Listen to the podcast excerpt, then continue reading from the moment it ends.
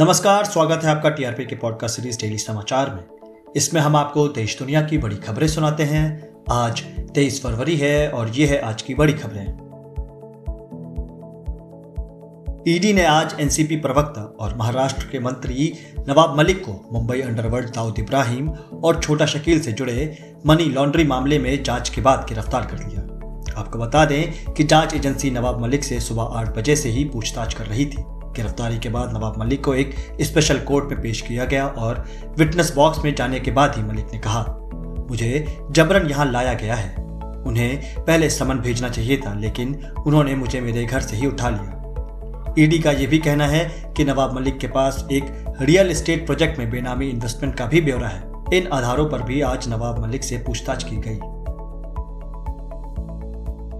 आज सरकार ने सुप्रीम कोर्ट को बताया कि विजय माल्या नीरव मोदी और मेहुल चौकसी से बैंकों को अठारह हज़ार करोड़ की राशि वापस कर दी गई है।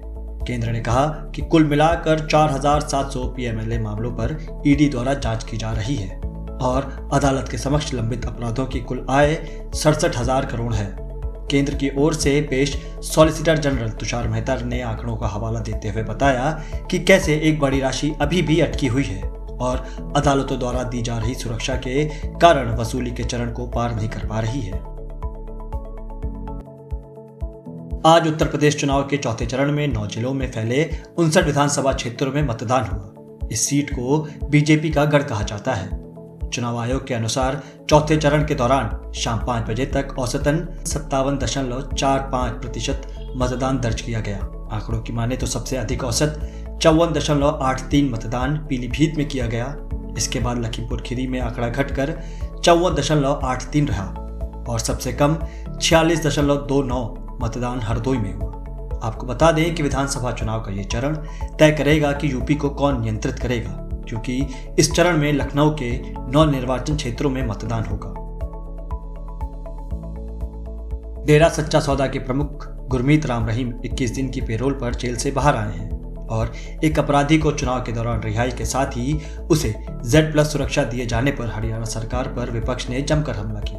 अपनी सफ़ाई पर हरियाणा सरकार ने कहा कि खालिस्तान समर्थक तत्वों से राम रहीम के जीवन को खतरा है, इसलिए उसे जेड प्लस सुरक्षा कवर दिया गया है।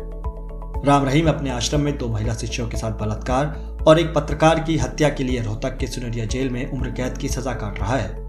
राम रहीम को जेल से 7 फरवरी को रिहा किया गया था। अपनी छुट्टी की अवधि के दौरान वह भारी सुरक्षा के बीच अपने गुड़गांव के आश्रम में रह रहा है।